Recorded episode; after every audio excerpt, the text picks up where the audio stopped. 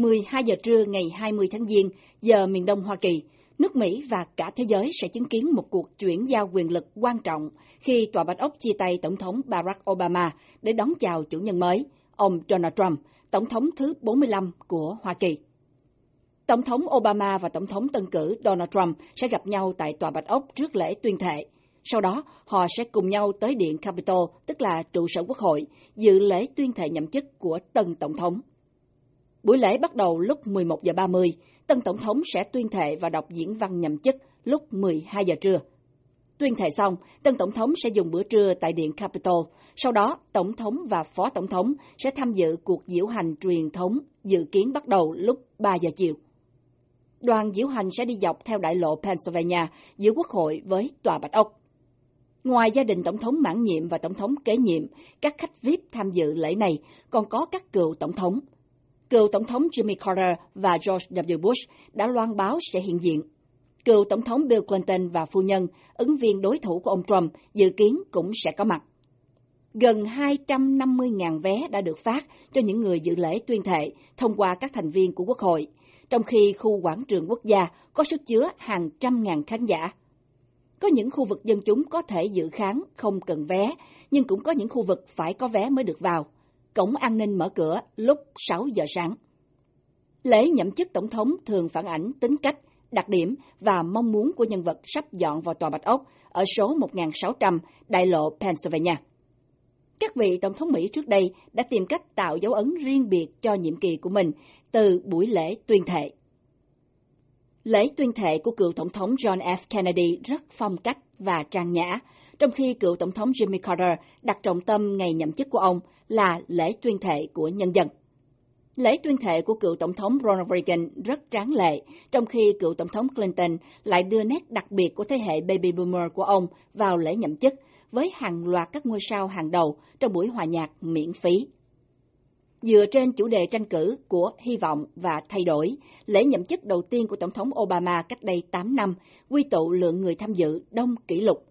Cả chiều dài của quảng trường quốc gia ngay trung tâm thủ đô được dành trọn cho lễ tuyên thệ của ông.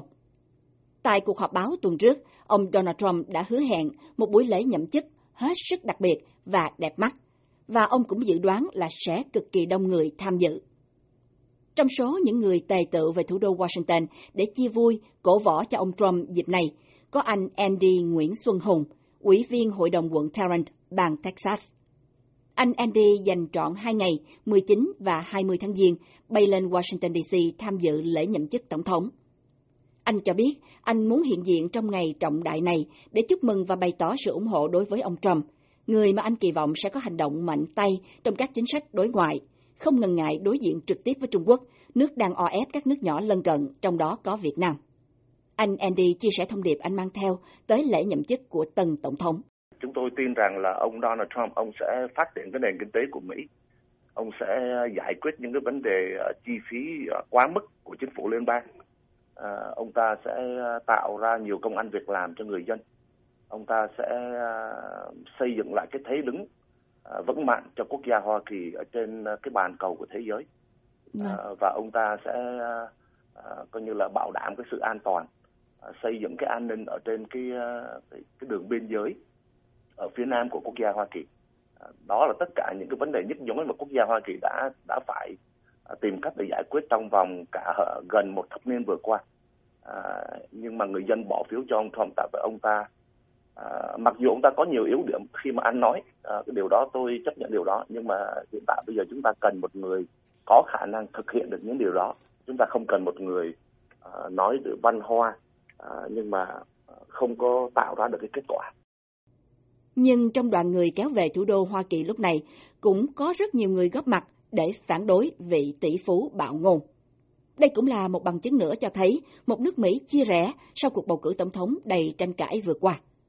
Chị Jenny Ngọc Giao Nguyễn, sáng lập Hội Tiếng Nói Người Mỹ gốc Việt, cho biết dù hoàn toàn không ủng hộ ông Trump, nhưng chị cũng muốn có mặt trong sự kiện này. Do nghĩ là mình là một người Mỹ gốc Việt, mình là một người công dân, thì đây là một cái uh, ngày đầu tiên của một vị tổng thống mới, thì đúng với cái tinh thần của mọi người công dân của mọi nước dân chủ đó, thì mình cũng, cũng muốn có mặt và đặc biệt là mình là tiếng nói người Mỹ gốc Việt, thì mình cũng muốn chứng tỏ là người Mỹ gốc Việt chúng ta cũng quan tâm và chúng ta sẽ theo dõi những cái việc làm và sẽ lên tiếng về những cái chuyện cần thiết nếu mà nó có ảnh hưởng đến quyền lợi của người công dân. Nhiều cuộc biểu tình phản đối ông Trump trong ngày lễ tuyên thệ đã được lên lịch và được cấp phép. Nhiều đoàn biểu tình đã tuyên bố trên các trang mạng xã hội quyết tâm gây gián đoạn lễ nhậm chức để bày tỏ những bất bình và những phát biểu và kế hoạch gây tranh cãi của ông Trump liên quan tới di dân, Hồi giáo và phụ nữ. Chị Giao nói, chị chọn lên tiếng bằng nhiều cách khác, trong đó có các cuộc vận động chính giới Hoa Kỳ, chứ không tham gia vào các cuộc biểu tình ngày ông Trump nhậm chức, để không tạo thêm khó khăn cho mọi người. Chị Ngọc Giao.